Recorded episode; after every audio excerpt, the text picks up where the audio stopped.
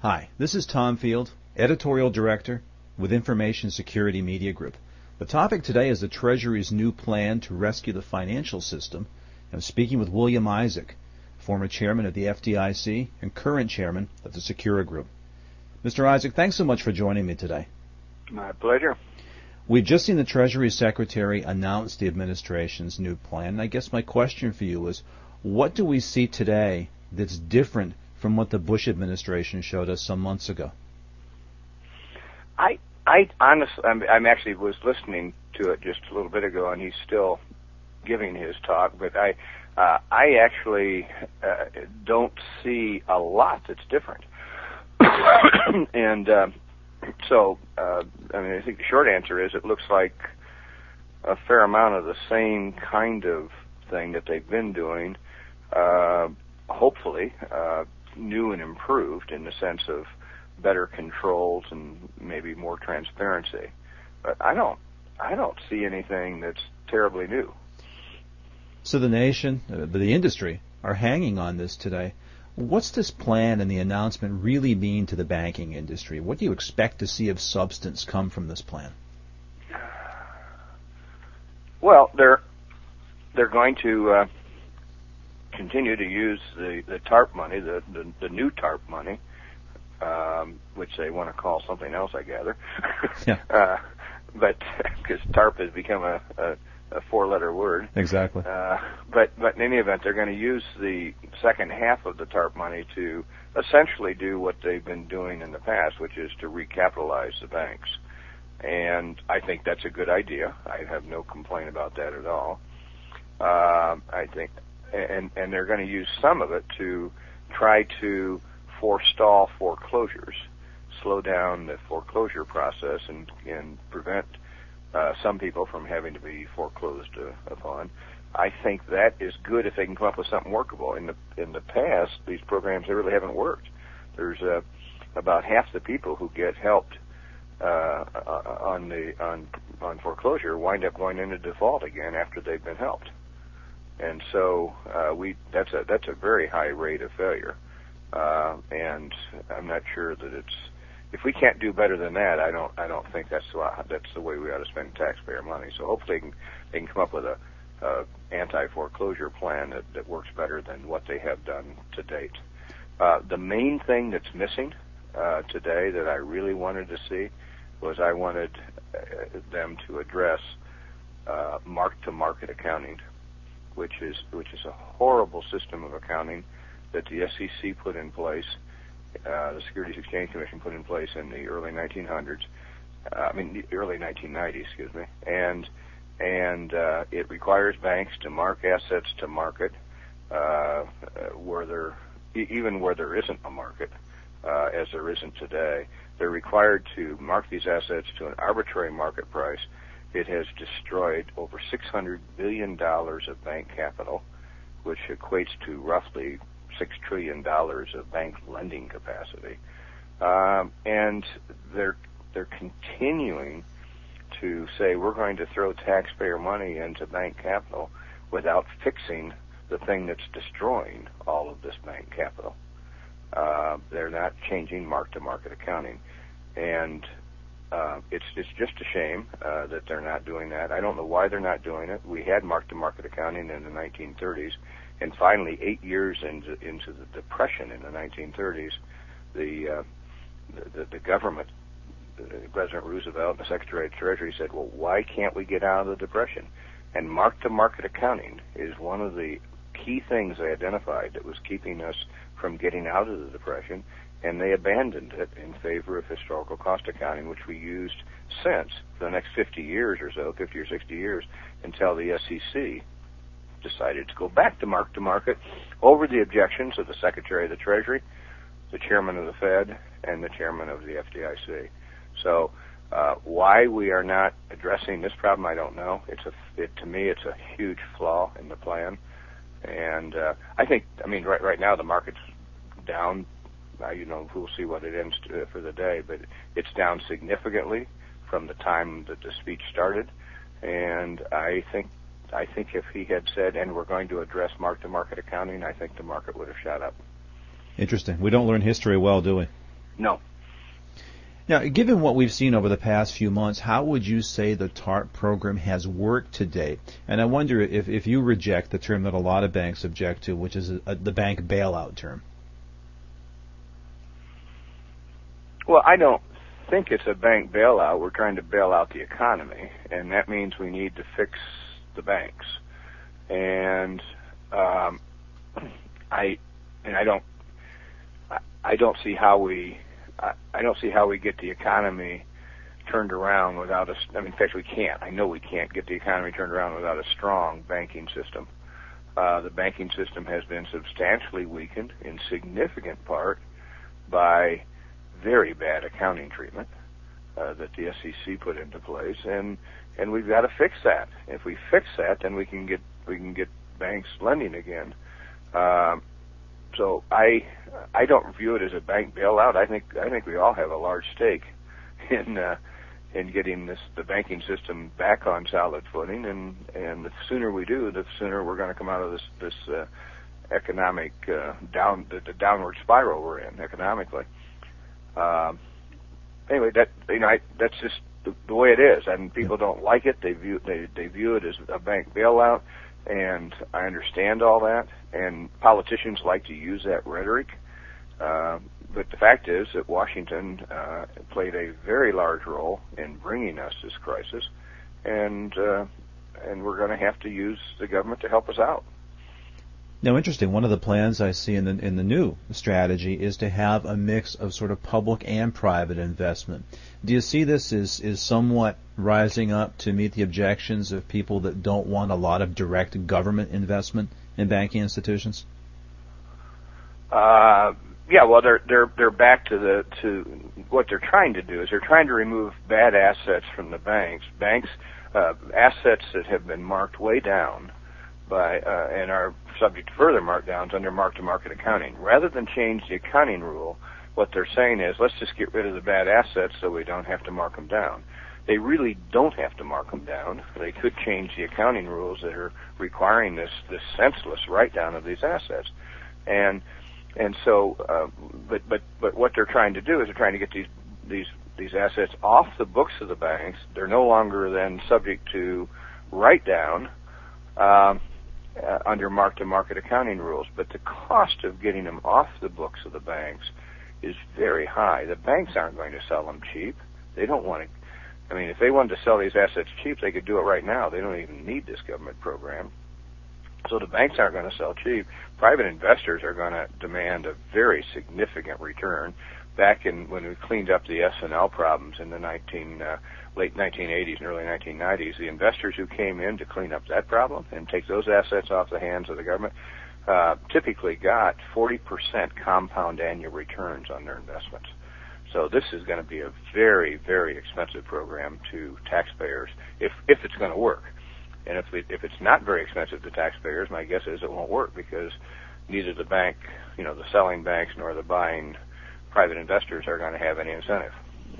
So what do you expect we will see next to get a sense of whether this is or is not going to work?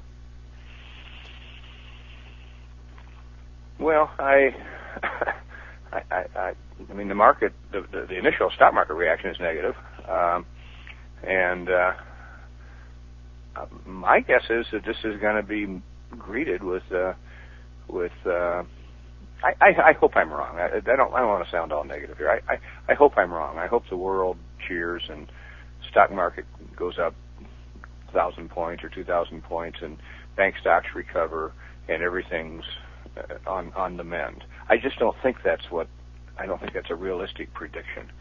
Um, um, and so I think we're going to see more of the same. Uh, but for example, this this they've made a deal out of the fact they're going to do a stress test on the banks that apply for the the TARP capital. Uh, well, they've been doing that. That's what they, they evaluated every bank that came into the program. They had the bank regulators review the bank and decide whether the bank could be viable if they got the TARP money. Uh, and uh, so we've already been doing a stress a, tre- a stress stress test on every on every bank that's been in the program. Our uh, are you know maybe they're going to change the nature a little bit, uh, some of the things they do in that stress test, but that's not that's not a new item. That has been done. So I, I'm I think it's I'm afraid it's more of the same. Now, this new administration is coming in sort of with a mandate for change, and there's, there's lots of talk that Democratic administration comes in, we'll see more regulatory reform. What do you see as early signs from this administration as to how it's going to approach the banking industry? Well, there there will be reform. I, again, I don't know how how much reform. I don't know how aggressive the reform will be. Uh, for example, it seems clear that people are targeting uh, the SEC and the Commodities Future Trading Commission for merger. Uh, I think on the theory that they both do things that are similar. They they they oversee the uh, integrity of markets, and uh, one dealing with commodities, the other dealing with securities. Why not merge them together? Is is the refrain. And then you've got the Office of Thrift Supervision, which oversees S&Ls and other thrifts. Uh, it's located in the Department of Treasury, as is the Office of the Comptroller of the Currency, which regulates national banks. And so people look at those and they say, hey, they're both part of the Treasury. Why don't we combine them? And so that's something we might do. If we did both of those things and nothing more, I would say we reshuffled the, the deck chairs a little bit, but we didn't make any sort of a meaningful reform. Uh, the other thing they're talking about doing is creating a market stability regulator, and some people are saying the Federal Reserve should be that regulator. To which I would respond, and what is that market stability regulator going to do? Uh, and and what makes us think that a single agency can do it? Um, in right now, before you know, when this crisis was developing, we had the SEC, the FDIC, the Federal Reserve, and the Department of Treasury, who I think we could argue all four of those were responsible for a, a significant part of their mission was to maintain stability in the financial markets. So if four agencies uh, couldn't see this coming, couldn't prevent it, uh, couldn't nip it in the bud, what makes us think that one of those four is going to be able to do that? That is that wise and all-knowing uh, and has the, the political will to do what four agencies couldn't see or couldn't do. And so I'm I'm dubious about that reform. I think it would be better to have those four agencies meet on a regular basis, say three or four times a year, to discuss what's going on systemically uh, throughout the financial system, and try to agree on a plan of action for addressing any emerging issues. Uh, but but uh, I think we need more points of view in the room, not fewer. No, that's a good point. What do you see for signs in the economy so far in this year? Well, I think it's a, it's a mixed bag. I mean, obviously some sectors are, doing not you know not doing well, and we're getting a lot of layoffs, and uh, real estate hasn't stabilized yet. Uh, foreclosures uh, still go on, but yet in the tech field we see some some positive things. Uh, so I mean, I, I think it's a mixed bag, but clearly the economy is is weak and getting weaker, uh, and we need some help. We need some good policies. Is the depression our best frame of reference for what we're seeing now? Well, I don't think we've gotten that bad yet. Um, we've got to get we've got to get um, beyond um, 1981 to 83. Yep. we haven't even met that standard yet for for bad. Um, and you know, in in the 1980s, we we suffered 3,000 bank failures uh, including a lot of big banks. We, we lost nine out of the ten largest banks in Texas. Uh, we haven't seen anything like that this time, and I don't believe we will. Uh, and uh, you know, unless things get a lot worse. Um, so that's the measure. And unemployment, I think the last number I saw was something like 7.6 percent, and we were up somewhere in the vicinity of 10.5 to 11 percent in that 1981-83 period. Um, we had a prime rate that got up to 21.5% in in uh, 1980, which caused all t- sorts of damage. I think that the people who say this is the worst period since the Great Depression um, don't have they're too young to remember what really was was going on in the 1980s. And uh, another serious problem we had was in 1984. Uh, excuse me, I said 1984. I meant 1974, 374, uh, which which looked an awful lot like this one in terms of the real estate debacle. Uh, we had a collapse in real estate in 1973-74 that threatened many of our largest banks. Um, and so, and and, we, and and it came about in a lot of ways similar to what what what we have today, which was where, where banks originated a lot of loans and sold them off in securitizations. Uh, in 1973-74, the banks originated a lot of loans and sold them off through uh, uh, real estate investment trusts that they created and and, and took public. So uh, um, there there are a lot of similarities between 73 and 74 and today. We we uh, we've got a ways to go before we get as bad as either one of those periods. The, the thing that really bothers me most about this period, though, is that it, it's so unnecessary. Um, we, we did need an adjustment. Housing had gotten way overheated. Uh, we needed to come back down to earth, but we uh, we really didn't handle it well uh, from a government point of view, uh, and and created a lot more instability uh, and disruption in the markets than we needed to. Um, we let institutions fail that shouldn't have been allowed to fail, uh, and we imposed losses on creditors of failed institutions like WAMU and IndyMac that that were de- destabilizing to the financial markets uh, when they, when they did fail. Um, and we we we we've scared the public. We're continuing to scare the public. If the public officials keep on making speeches about how this is the worst disaster they've ever seen. They did it last fall in October when they wanted the, the first bailout bill, scared the death out of the public, and I think shut down a lot of spending. Uh, and uh, you know, we just we really are, are not handling this well. Uh, this latest plan by Treasury, uh, I don't know why we needed to announce two or three weeks ago that that we were going to have another plan. Why didn't why didn't and so that daily in the media uh, people anticipate it. They they they talk about it. They get expectations build up, and it's really hard to imagine how you would meet the expectations when you, I mean, why, why wouldn't the Treasury have sat around and come up with some ideas and just started dropping them in place instead of having all this fanfare? Uh, we really are focusing way too much attention. We're still scaring people too much.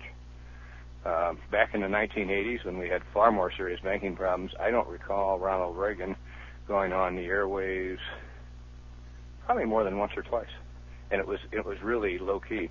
Uh, he in in one of his uh, State of the Union addresses, he mentioned the banking problems, and uh, but didn't dwell on it. Just said we're on top of it or whatever.